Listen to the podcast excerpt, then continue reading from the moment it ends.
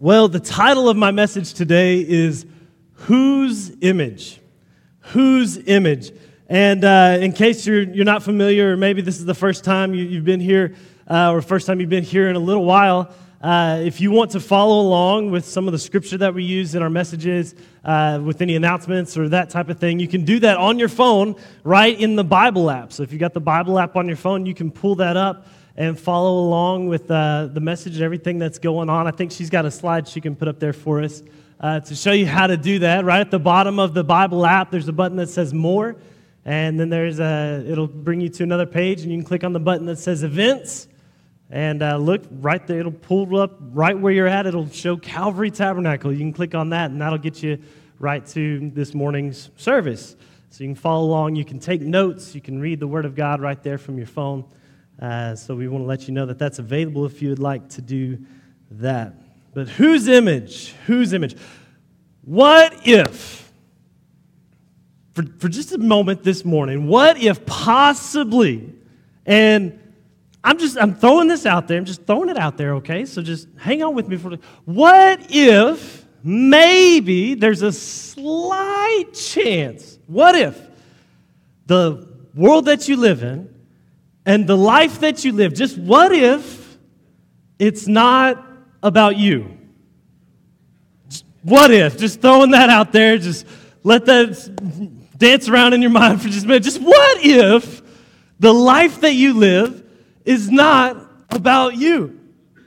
And I, I want to talk about this today because I think it's a good reminder for us believers. It, it will help ground us in the truth of God's word that we were created for more than just ourselves. We talked uh, several weeks ago, last time I preached, I talked about having a mindset that's not just an earthly mindset, but having a kingdom mindset, a mindset geared towards eternity. And this is really, as I've been studying these things, it's really been affecting my heart and causing me to look at my life and my home and my situations that I go through on a daily basis and try to consider the bigger picture. Try to consider from God's perspective where I am in my life. So, what if the life that you live is not all about you? What if you were made for a bigger purpose? For a bigger purpose. Can I say this to you today? And I, I, believe that there's probably somebody in here that really needs to hear this today. You were made on purpose for a purpose. You are not here sitting, living, breathing, walking, standing, eating, talking today in 2023 for some random reason. You were created on purpose for a purpose for such a time as this. I think a lot of times we can, we can get stuck in a rut of daily living, just, just going through, just going through the motions. We've, we've got our routines, we've got our alarm clocks, We've got our, uh, our favorite TV shows that, that premiere on a certain day of the week. We've, we've got our hobbies and our interests that, like right now, my family is in baseball mode. We're in baseball mode. We're gearing up. We've got a tournament coming up this weekend for my oldest son, Jack. We are in baseball mode, and that's our spring. Every spring, we just get into baseball mode. And, and then every winter, you know, we're getting ready for Christmas, and we're, we're in the mode of the winter season. I'm, I'm a hunter, I love to hunt, so we're getting the hunting mode. And, and you know, every season brings its own uh, different things that we enjoy in life and things that we're responsible to do. And I think a lot of times we can just kind of get stuck in a rut. Have any of y'all ever driven down 59 headed this way or up 59 headed this way to church whenever it's raining really hard? And right before you get over here to, to turn on to, uh, was this 23, 27? Right before you get here to turn, that 59 has two big old ruts And if it rains, those ruts fill with water. And as you're merging over to get into the turning lane to turn right over here onto this road, if you're not careful and if you don't do it just right, it would be really easy to hydroplane right there. Because those ruts fill with water. And sometimes it's hard as, as you're trying to get out of those ruts. Whenever there's a lot of rain, your car just wants to stay right there. It doesn't want to get out. And I feel like sometimes that's the way our life feels. Like we just get in a rut and we're just headed the same direction because we're, we've trained our minds to think a certain way. And how many of y'all know that after a long time of doing the same thing, you can get tired and discouraged?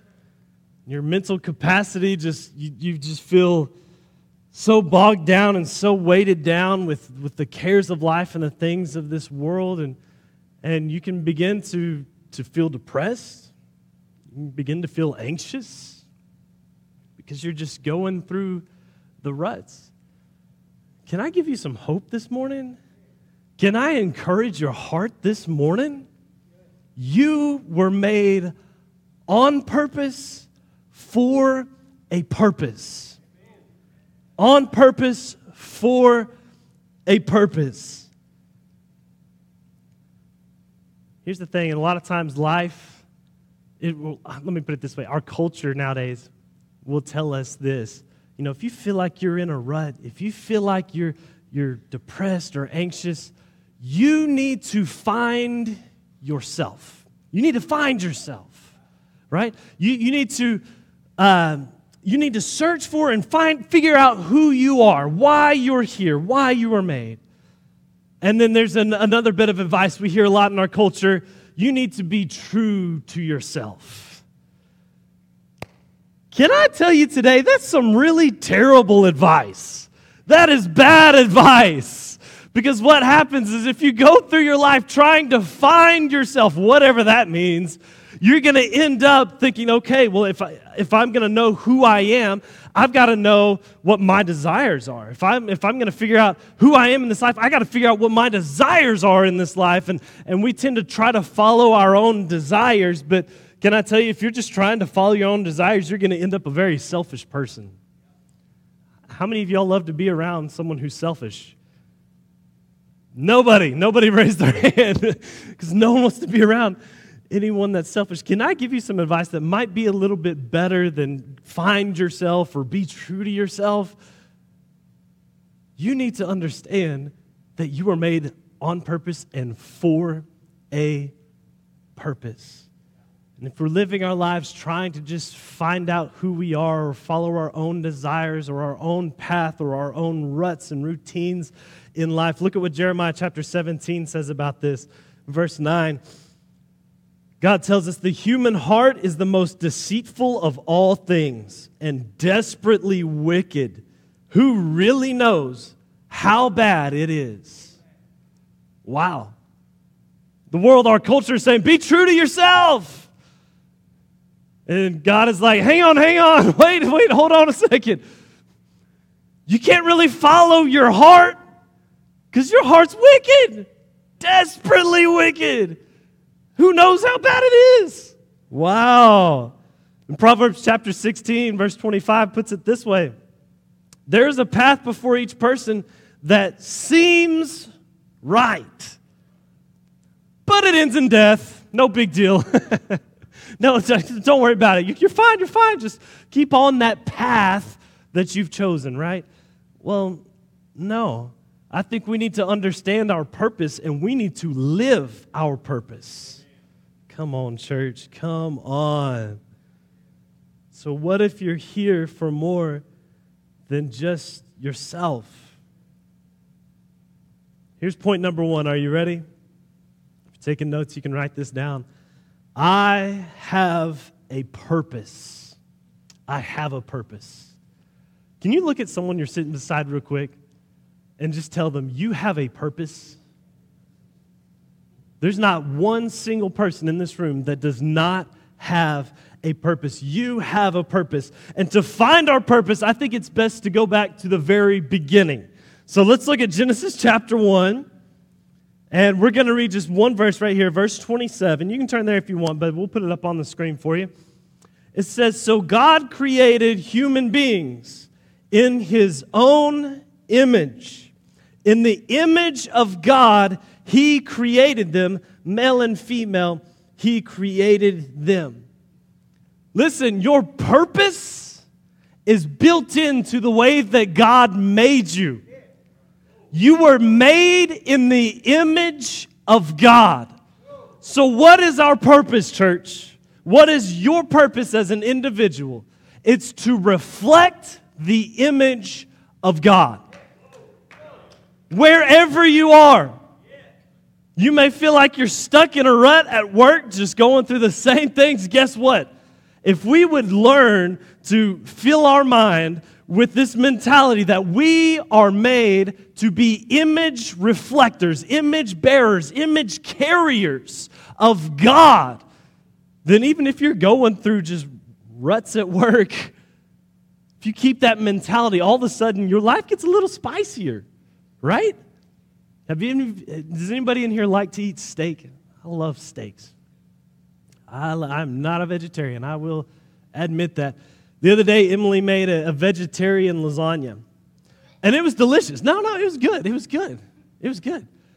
I had my, my brother and my sister in law and their son over to eat with us. And it was just kind of one of those things like, oh, we've got this vegetarian lasagna here, and, and we're all looking around like, but where's the meat? Like, I didn't realize you could have a meal without meat. I don't know. It just seemed kind of strange. And it was delicious. It was good. We, we enjoyed it. We really did. Uh, but there was just that weird moment like, we don't have all of the elements here, right? How many of you have ever had a steak and you're like, this steak is trash? Anybody? you taste it, you're like, this is bland. It's got no flavor. And uh, I, have talked to Kelly. He, he tells me he makes amazing steaks, but I've never uh, had a chance to try one. But uh, he tells me this if you have a good steak, you don't need sauce. You don't need a steak sauce if you have a good steak, right? You've got a good, you got to get a good grade of steak. It's got to be cooked just right. It's got to be seasoned just right. And if it's done well, you don't need a sauce on that steak because it's delicious. It's beautiful the way it is, right? I feel like so many of us are, are going through our lives just eating bland steak, something that's not flavorful. Can I tell you this? If you live your life with the mentality that I am here for a purpose today in front of my coworkers or in front of my, uh, my uh, fellow students or, or wherever you happen to be in life, if you're a stay at home mom and you're in front of your kids, wherever you happen to be, if you keep the mentality that, hey, I am here for a purpose right now. I can reflect the image of God right now. Let me tell you what, it's like you just put a whole lot of good flavor in on a steak. You might be having a steak again, right? But it's going to be good. It's going to add a little bit of spice to your life. Listen, church, we have been made on purpose for a purpose. You have a purpose, and that purpose is to carry the image of God. It's to carry the image of God. Dalton, would you mind helping me out real quick? And I want to say this because I think a lot of times Christians, we, we waste so much time following culture and following, can I, can I say this? Following politics and following relationships and following all these different things that really what we've done is we've made a habit of reflecting the image of our culture reflecting the image of our work, reflecting the image of our spouse, reflecting the image of our political ideas or preferences. We, we've come to reflect all these things. Can I, can I build a foundation again this morning? Your purpose is to reflect the image of God to all creation. To all creation. So we've got a mirror here. I went and got us a mirror to, to help us understand this maybe a little bit better. Your purpose, pretend like you right here are, are Dalton. This is my friend Dalton. And pretend for just a moment that, that I'm Jesus, okay? Your purpose is to reflect Jesus to the rest of creation. So, your job in life, no matter whether you're at school, whether you're at work, whether you're at home, no matter where you are, your job is to reflect the image of God to all creation. And here's the thing there's, there's a good way to do this and a bad way to do this. A bad way to do this is to uh, get distracted by culture, get distracted by people, get distracted by things. And what are you doing? You're reflecting culture, you're reflecting people, you're reflecting things.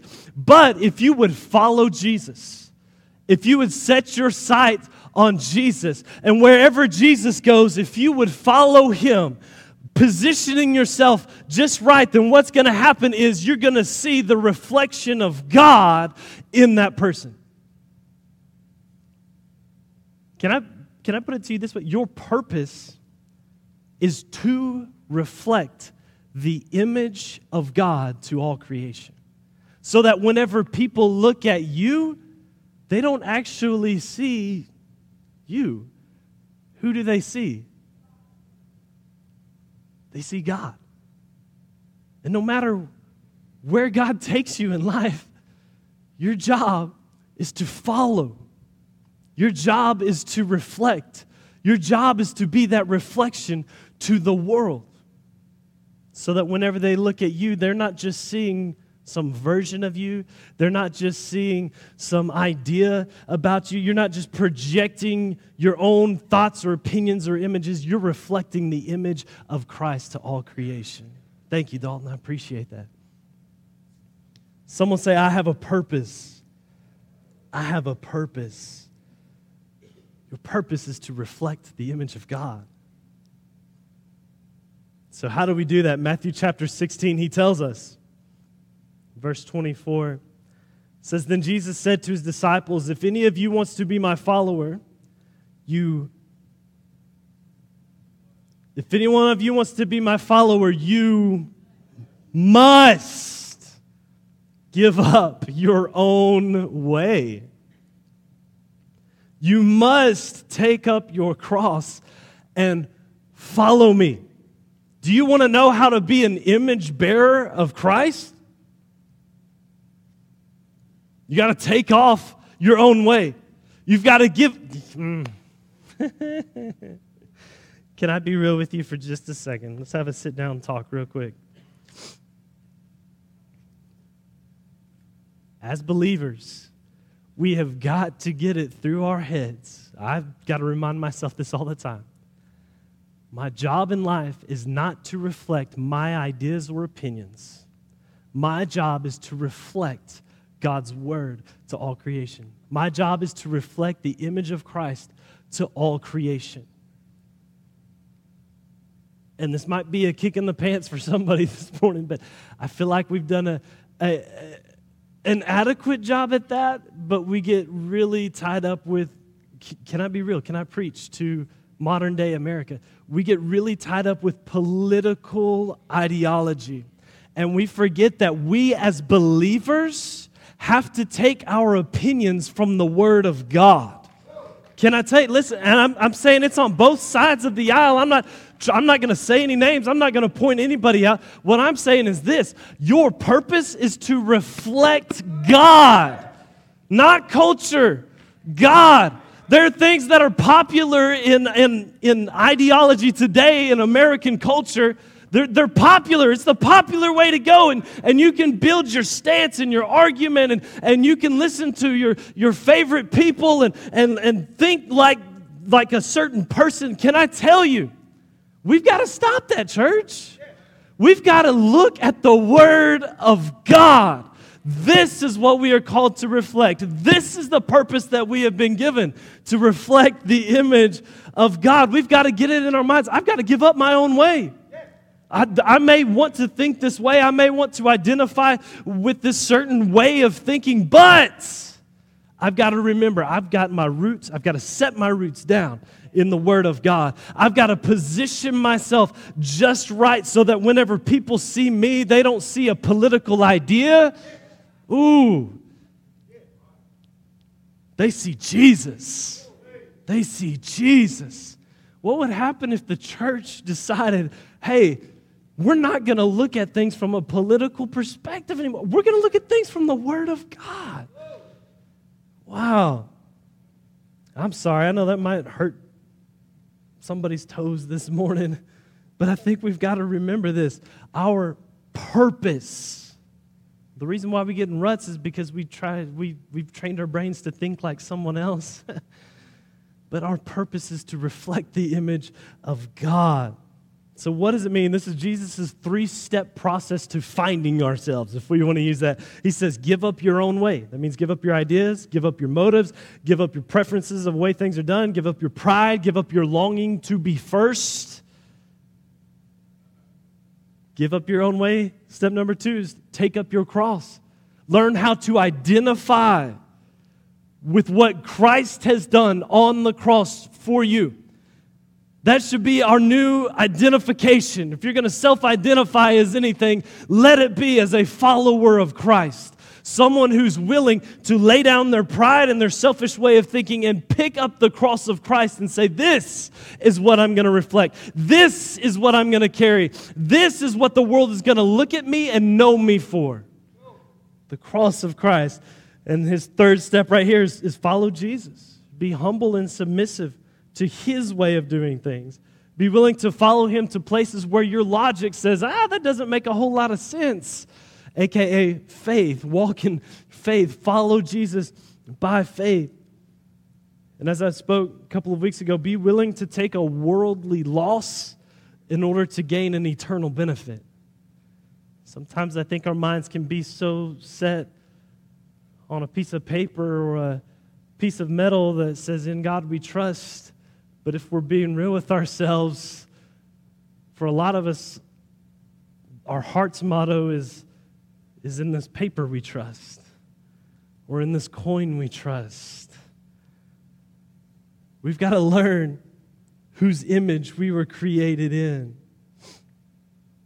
Number one, you have a purpose. Here's number two my purpose is not a curse. My purpose is not a curse. Wow. Mm. I want to redeem for just a moment this idea of being human. Being human. How many of you have ever heard someone say something along the lines of, Well, I don't know what they expect of me. I'm only human. What do you mean, only human? What is a human? A human is an image bearer of Christ. A human is the, the, the people, the race, the, it's, it's the God's chosen vessel to reflect his image to the rest of creation. What do you mean only human? I think we've, we've got this idea in our minds, and, and if I can be honest, a little bit honest, I think we've, we've adopted this idea from the church that being human is to be sinful. I'm just human. Can't help it. I'm just human. But can I remind you that before sin entered in the world, there were humans? I think we've got this idea that being human is almost a curse, like uh, almost a punishment from God. Like God has, has been upset with us, so he just made us humans, right? No, no, no, no, no. The fact that you're human is a privilege and a blessing. Why? Because a human is a person that carries the image of God. Let me let's try to help that sink in. Sister Patsy, you were made in the image of God. It's a privilege for me to know that I can carry God's image everywhere I go. That whenever people see me, they don't have to see Sam Wisdom, they can see God Himself. Don't get me wrong, I'm not trying to say, oh, I'm God, I look like God. No, I get to carry His representation, though. I get to, mm, I get to carry His authority. Why? Because He's given me the opportunity to. I get to walk with that authority. Why? Because He's put His Holy Spirit in me. Not only am I a carrier of His image, but I'm a carrier of His presence. Church, it's a blessing to be human. It's not a curse, it's a blessing. And I, I want to prove that to you this morning because I, I, think this is an idea that, that we've really uh, we've really gotten away from. Colossians chapter 1, verse 15. Paul tells the church in Colossae, he says, Christ is the visible image of the invisible God. He existed before anything was created and is supreme over all creation. Christ is what? The visible what? Image of the invisible God. Well, I, I thought we were too. I, I thought we were made in the image of God. You know, one of the things that Jesus came for was to show us who we really are. Mm. He came to show us how to be human again. Let me put it to you this way. You can, if you're taking notes, write this down. Jesus didn't show us a new way to be human, He showed us the true way to be human. You were created in the image of God. Your purpose is to reflect that image to all creation. John chapter 12, verse 45, this is what Jesus said. He says, For when you see me, you are seeing the one who sent me. Wow, that's beautiful. He didn't show us a new way of being human, He showed us the true way of being human. So, what does that mean? It, it means that Jesus showed us how to carry the image of God again, how to carry the image of God to all creation. Before you're like, well, hang on just a second, Pastor Sam. Like, I know Jesus was human, but Jesus was also God, fully human and fully God. Have you ever taken the time to think about that for just a moment about Jesus? Like, have, you ever tried to wrestle that in your brain? Jesus was fully God and fully human. Like, how does that work? If you're like me, then you probably thought of it a little bit like this. Like, whenever God came and took on flesh and blood in the person of Jesus Christ. He was human, he was born of a woman, sure, but maybe he was cheating it a little bit. You know, maybe he was cheating the system. Like, I, this is the way kind of I thought of it. Like, it would be like Luka Doncic, who plays for the Mavericks, Dallas Mavericks. It would be like him trying out for the Queen City eighth grade basketball team.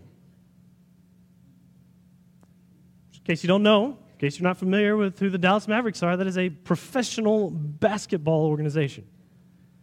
He is one of the best athletes in the world. Imagine him coming to Queen City and he's like, hey, uh, coach, I wanted to try out for the eighth grade team. And coach is like, nah, I don't know, we'll put you on the B team. You got Luka Doncic, you win in every game. You're not going to lose again. Think about it like this any, anybody in here like classical music? One, two, okay, three, four. All right. It'd be like Mozart going to Atlanta High School. Say, I would like to try out on the flute for the Atlanta band. I'm talking about Mozart, one of the greatest musicians of all time. Think about it like this. It'd be like Chris Pratt. Anybody know who Chris Pratt is? famous actor. It'd be like him going and trying out for an elementary school play. Like, of course, if you got Chris Pratt and you've got little Jimmy, and they're both trying out for the same role, you're going to go with Chris Pratt, right? Like, this guy is, is an incredible actor. And I think we've thought of Jesus kind of like that. Like, he was human, sure. But I mean, he was God, so it must have been easy for him, right? Like there, there must not have been any difficulty in being human because he was fully God. But Paul tells us in the book of Philippians that Jesus didn't count his godliness is something to hold on to, his divine abilities is something to grasp, but he laid it all down, becoming fully human. Fully human. If you don't believe me, check this out. In Matthew chapter 14, it tells us of Jesus' cousin. Anybody remember his cousin's name? John. John the Baptizer. John the Baptist, maybe some of you call him. John was a, uh, he, he loved God with all of his heart. In fact, Jesus said of, of everyone that's ever lived, John is, is the greatest. That's a pretty big compliment right there coming from Jesus, right? He had a lot of good things to say about his cousin John. But John, uh, he wasn't afraid of nobody.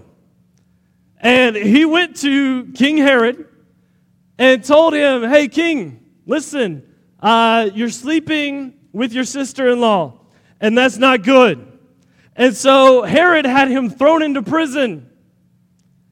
And later on, his sister in law, now his wife, tricks King Herod into having John's head cut off. In John, uh, Luke, sorry, Matthew chapter 14, verse 10, it says, So John was beheaded in prison, and his head was brought on a tray and given to the girl who took it to her mother. That's disgusting. And later, John's disciples came for his body and buried it. Then they went and they told Jesus what had happened. Look at verse 13. I want to show you the humanity of Jesus. Are you ready? As soon as Jesus heard the news, he left in a boat to a remote area. Why? To be alone. If you had a dear friend or a dear family member who was brutally executed, you'd probably want some alone time too. Sort through all the emotions and sort through everything that's going on in your life and in your family. I'm the kind of person I can be alone for extended periods of time, and I'm fine with that. I know some people that have probably never been alone in their life. Jesus was one of those. He, he, he loved to be around people, but real life affected him. Human life affected him. He had to go away and be alone. Look at this in Luke chapter 4. It shows us again the humanity of Jesus. It says, Then Jesus, full of the Holy Spirit, returned from the Jordan River. He was led by the Spirit in the wilderness, where he was tempted by the devil for 40 days. Jesus ate nothing all that time. And I love how Luke, the doctor, he gives us his professional diagnosis of Jesus being in the wilderness for 40 days without food. Uh, this is what he says He became very hungry. Like, thank you, Dr. Luke. Glad you uh, gave us that, uh, that example of what happens to the human body whenever you don't eat. You become very hungry. I don't know if you've ever gone an extended amount of time without eating, but your body starts to tell you, you got to put something in me. You got to get something in your mouth and down your gullet, and you got to feed me. And the, Luke is telling us this Jesus went 40 days without food. And I love that he included this right here because I think so many of us think of Jesus as being so far heavenly that he was never affected by human things. But I love that Luke put this in here and said this oh, by the way, he was very hungry. Like, go figure, right? He was very hungry. Matthew chapter 21, this is a separate instance. Uh, but again, it has to do with food. Uh, it says, In the morning, as Jesus was returning to Jerusalem, he was hungry. And he noticed a fig tree beside the road. And he went over to see if there were any figs, but there were only leaves. Then he said to it, May you never bear fruit again. And immediately, someone say immediately, the, free, the fig tree withered up and the disciples were amazed. How did the fig tree wither so quickly? Can you, be, can you imagine being with Jesus? You're, you're walking along the road to Jerusalem. By the way, Jesus didn't float six inches off the ground, just, whoa. He walked just like everybody else with his own two feet on a dusty road all the way to Jerusalem. He's getting hungry. He's like, man, Jerusalem's still three miles away. I am hungry. And he looks beside the road and he sees a fig tree. And he's like, oh, hey guys, come over here. There's a fig tree. And he starts looking around and, and moving the leaves and he's going all around it, you know, looking, and there's no figs, figs on the tree. What does Jesus do? Curse you, fig tree! May you never bear fruit again. I was so hungry, so much hope, and no fruit. And that fig tree goes, and the disciples are like, we got to get Jesus something to eat. like, he is hungry. I love this. Can you not see the humanity of, of Jesus in this? I think for so many of us in the church, especially those of us that have been in the church for a long time, we tend to think that, you know, Jesus is just so, you know, proper and just elegant and, you know, head in the clouds kind of thing. Can I remind you that he submitted himself to be fully human? Fully human, just like you and me. I don't know if you've ever read through Matthew, Mark, Luke, and John, the Gospels in the Bible, uh, but there are over 14 different times that it tells us that Jesus ate. Jesus was eating all the time. Uh, he, he went to the wedding feast in Cana where he turned the water into wine. Uh, he went to Matthew's house and ate there. He went to Simon the Pharisee's house, not his disciple Simon, but Simon the Pharisee's house and ate there. He went to Mary and Martha's house, we know more than once, and ate there. Uh, it tells us that he went to the house of a certain Pharisee. Doesn't give us his name, but he ate there too. He went to the house of one of the chief Pharisees. He ate at a lot of Pharisees' homes. That's really interesting to me. He went to the house of Simon the leper and ate food from a, a formerly leprous person's home. Uh, he had the Last Supper with his disciples. Uh, like Jesus, like, hey, I'm about to go to the cross, but before I do, let's eat something.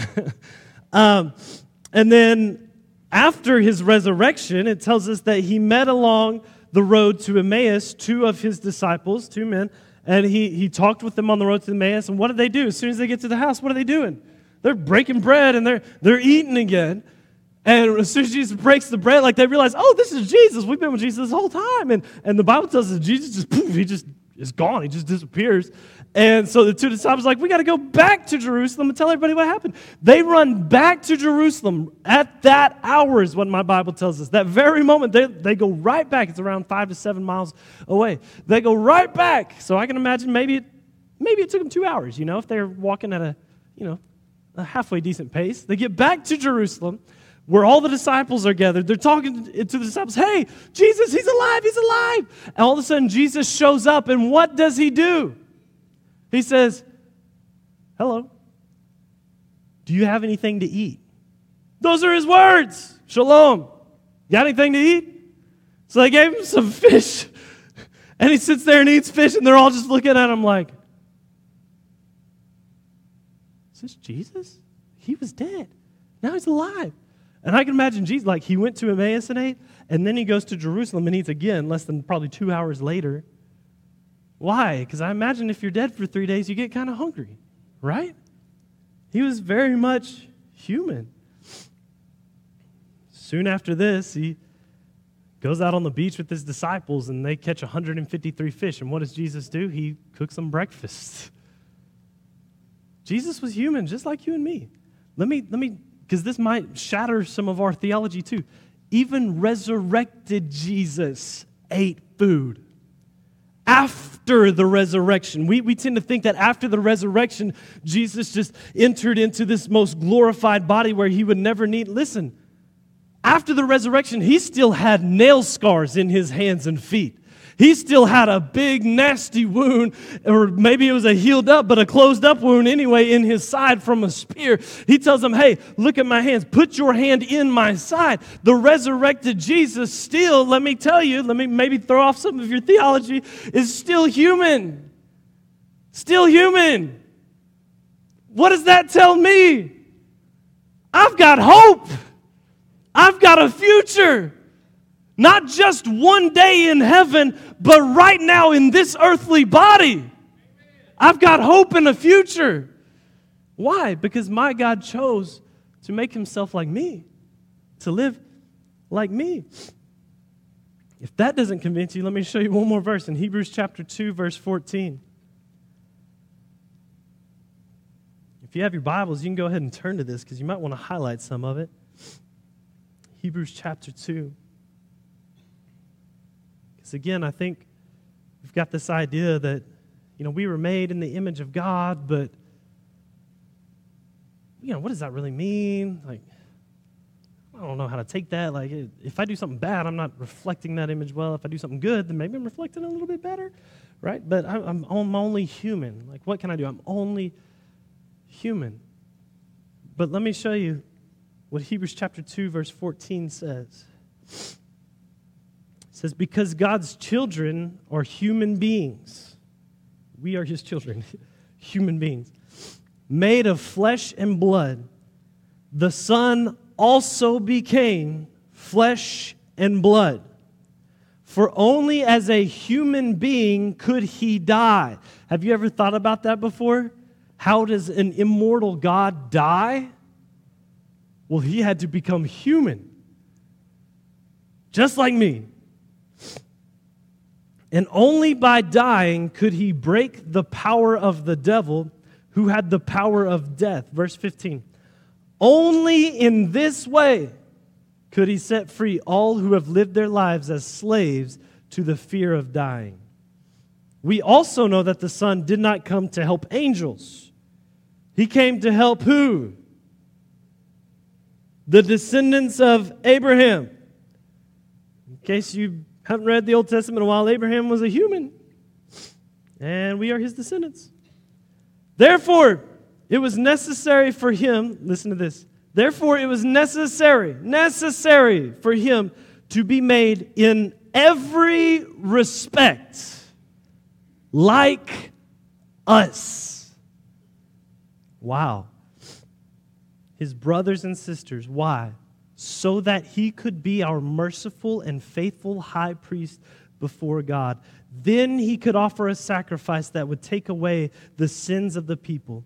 Since he himself has gone through suffering and testing, he is able to help us when we are being tested.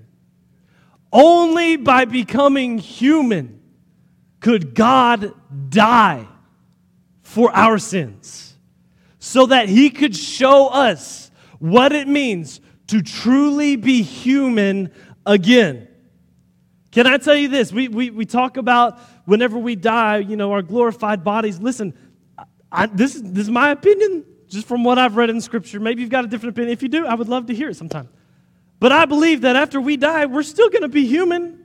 We're going to have, we, we, you know that we have spirits, right? Everyone understands that. We live in a physical world, but we are spiritual beings that we've been given this body here. But I believe too that whenever we die, we're going to be human again with spiritual being again inside of us. Why? Because he said, I'm going to give you new bodies. What? New what? What, what are we talking about here? I mean, I think so many of us just have this idea that we're just going to be these wispy spirits just floating around someday. But if you read about heaven, if you read what's going on there, we in Sunday school this morning we read through the first six chapters of, of the book of Revelation, and I don't know if you've ever read the book of Revelation before, uh, but it talks about some pretty crazy looking creatures with eyes on their wings, and I mean they they look pretty pretty crazy. At least the description tells us they've got bodies, right? We know that Jesus, after his resurrection, still had a body, right? So why would we think that we're just going to go floating around something like we're going to have bodies? They're going to be new bodies. They're going to be good bodies, let me tell you that. But we're going to still be the ones that God made us to be. God created you on purpose for a purpose. And that purpose doesn't change once you, you have a resurrected body in heaven. We are still to be the image bearers of God. Wow. The Bible tells us that we will testify to angels about God. My goodness. That's some good stuff. But Jesus became human just like you and I are human and showed us again how to reflect God's image to the world. Here's my last point my purpose is for the present. It's for the present. It's for right now. If the worship team would come on up, our purpose isn't just someday for heaven. Can I say that again? Your purpose doesn't happen some one day when you get to heaven. Your purpose is for right now. Right now. Check this out in Matthew chapter 22, verse 15. It says the Pharisees met together to plot how to trap Jesus into saying something for which he could be arrested. They sent some of the disciples along with the supporters of Herod to meet with him. Teacher, they said, we know how honest you are. You teach the way of God truthfully. You are impartial and don't play favorites. Now tell us, what do you think about this? Is it right to pay taxes? Is it right to pay taxes to Caesar or not? And listen, this is what's happening. The Pharisees, the Jewish religious leaders, are teaming up with the Romans, the Hellenists.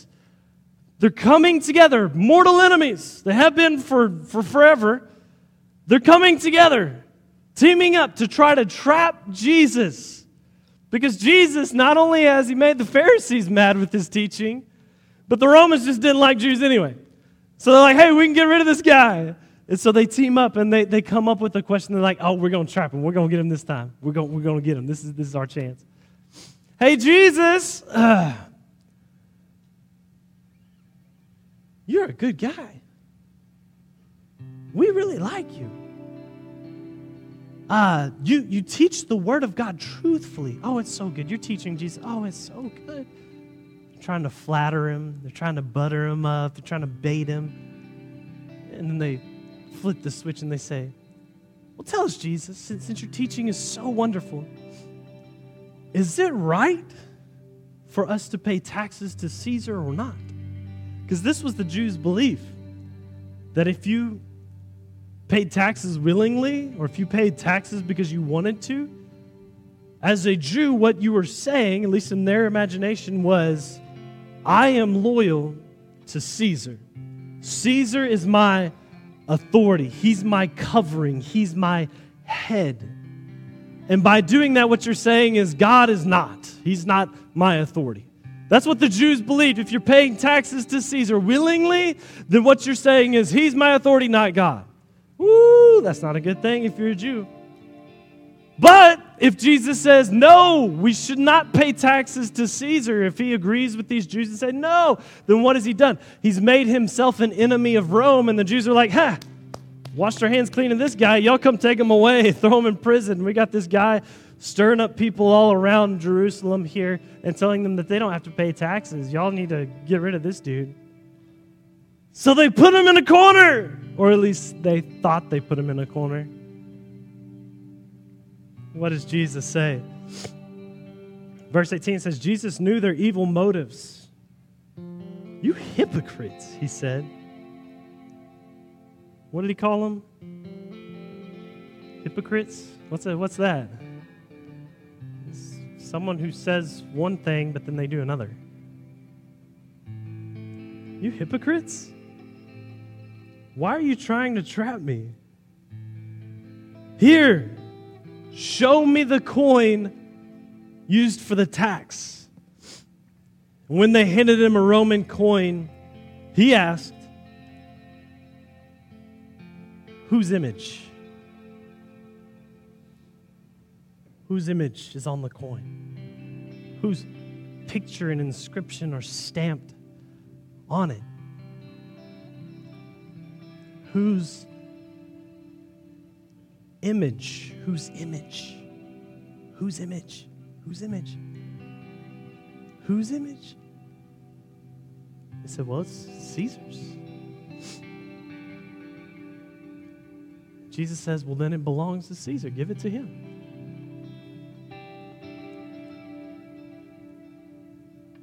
But give to God what belongs to God. What does he say in there, church? Whose image? Whose image are you stamped with? He's talking to the Jewish Pharisees. He says, You hypocrites. You're saying you shouldn't pay taxes, but if I'm looking at this situation correctly, you're more concerned with this than with him. Give to Caesar what's Caesar's, and give to God what's God's. You belong as a human being. Can I tell you this? If you are in this room today and you are a living, breathing human being, you belong to God. That's where you belong. So he says this so give what belongs to God to God. He's saying this you need to know whose image you were stamped on, or whose image was stamped on you. It's the very image of God. And in typical fashion, the religious leaders, they went away mad. The Hellenists, they went away mad. Why? Because Jesus was wise enough to see through that trap and to not, not only did he answer their question, but he turned it around on both of them. And they both realized, oh man, who am I loyal to? Where do my loyalties lie? What am I here for? What's my purpose? Why, was, why am I created? All of that with one simple question Whose image is on it?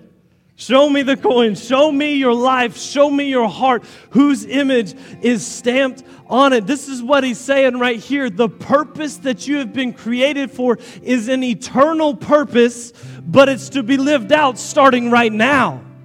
Right now. The image of God is stamped on your life right now. What are you doing with it? Are you stewarding it properly? Are you spending it wisely? Are you representing it fully and well? Whose image are you representing? Whose image have you been carrying around? Listen, you are made for a purpose. Your purpose is not a curse, and your purpose is made for right now. Look at what David says in Psalm chapter 27, verse 13. He says, Yet I am confident. Someone say confident. I love David. I am confident I will see the Lord's goodness while I am here in the land of the living. I am confident I will see God's goodness not someday whenever I die and my body is resurrected to heaven. I am confident that I will see His goodness right now. I was created for eternity, and eternity starts right now. Your purpose isn't one day. Can I, I, I want to encourage you today. Your purpose is not for one day. Your purpose is right now right now. I want to read one more verse of scripture and then we're going to stand and pray and worship. Second Corinthians chapter 5, Paul talks to the believers in Corinth. Verse 20, he says this So we, believers, are Christ's ambassadors, his representatives, his image bearers. God is making his appeal through us we speak for Christ when we plead, Come back to God. For God made Christ, who never sinned, to be the offering for our sin so that we could be made right with God through Christ. And chapter 6, verse 1 says, As God's partners, someone say partner. We beg you not to accept this marvelous gift of God's kindness and then ignore it You've been stamped with God's image. Don't ignore that. That was an incredibly kind thing that he did. Not only that, but he went to the cross. He became human and went to the cross to show us again how to truly be human, how to carry that image. Don't accept this marvelous gift of God's kindness and then ignore it. For God says, At just the right time, I heard you. On the day of salvation, I helped you. Indeed, this is what Paul is saying the right time is now. Today is the day of salvation. Right now. Would you stand to your feet? I think it's easy to feel like you're an autopilot and you're just drifting through life and going through the routine. Can I encourage you this week to shake that up? Shake it up. Shake it up a little bit. Shake it up in your home with your family. Shake it up at work with your coworkers or your employees. Shake it up in your schools, your colleges, your middle schools, your high schools. Shake it up in Walmart. Shake it up at the gas station while you're pumping your gas. What do I mean by that? I mean, you're an image bearer of Christ.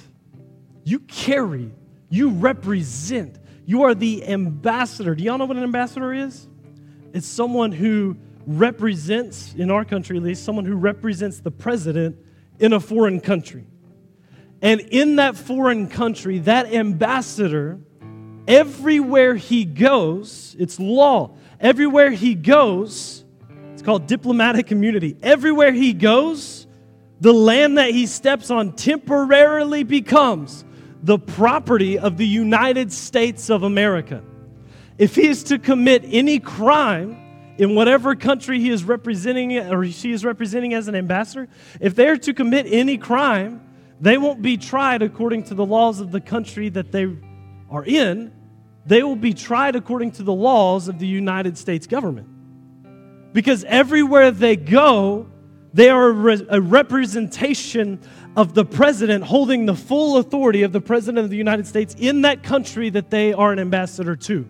Whenever they speak, the ambassador's words are just as if the president spoke if the president was standing there speaking. When the ambassador speaks, it carries that same weight and that same authority to the country that he is an, an official representation of.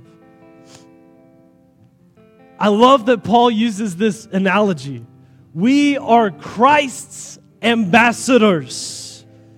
That means your purpose doesn't start one day in the homeland that we belong to, your purpose starts in the foreign land that we're living in right now. You get to carry the anointing. You get to carry the Holy Spirit to a generation, to a people that don't yet know God. You get to represent God to a lost and dying world.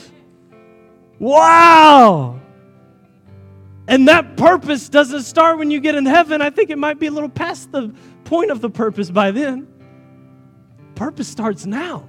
Represent the image of God now in the land of the living. And I am confident, as David was, that we will see the goodness of God right here in the land of the living as Christ's ambassadors. When we walk out our responsibilities as representatives of Christ, we're going to see some incredible things happen, church. So, can we do this as we get ready to pray, as we get ready to worship? Can you close your eyes for just a moment? And I want you to ask yourself this question. Or better yet, ask the Holy Spirit. Just say this little prayer in your heart Holy Spirit, now that I know what my purpose is in life, would you show me one thing that I should change in my life this week so that I can better carry your image? Holy Spirit, now that I know what my purpose is, show me one thing that I should change in my life this week so that I can better carry and represent the image of God to those that are around me. In Jesus' name.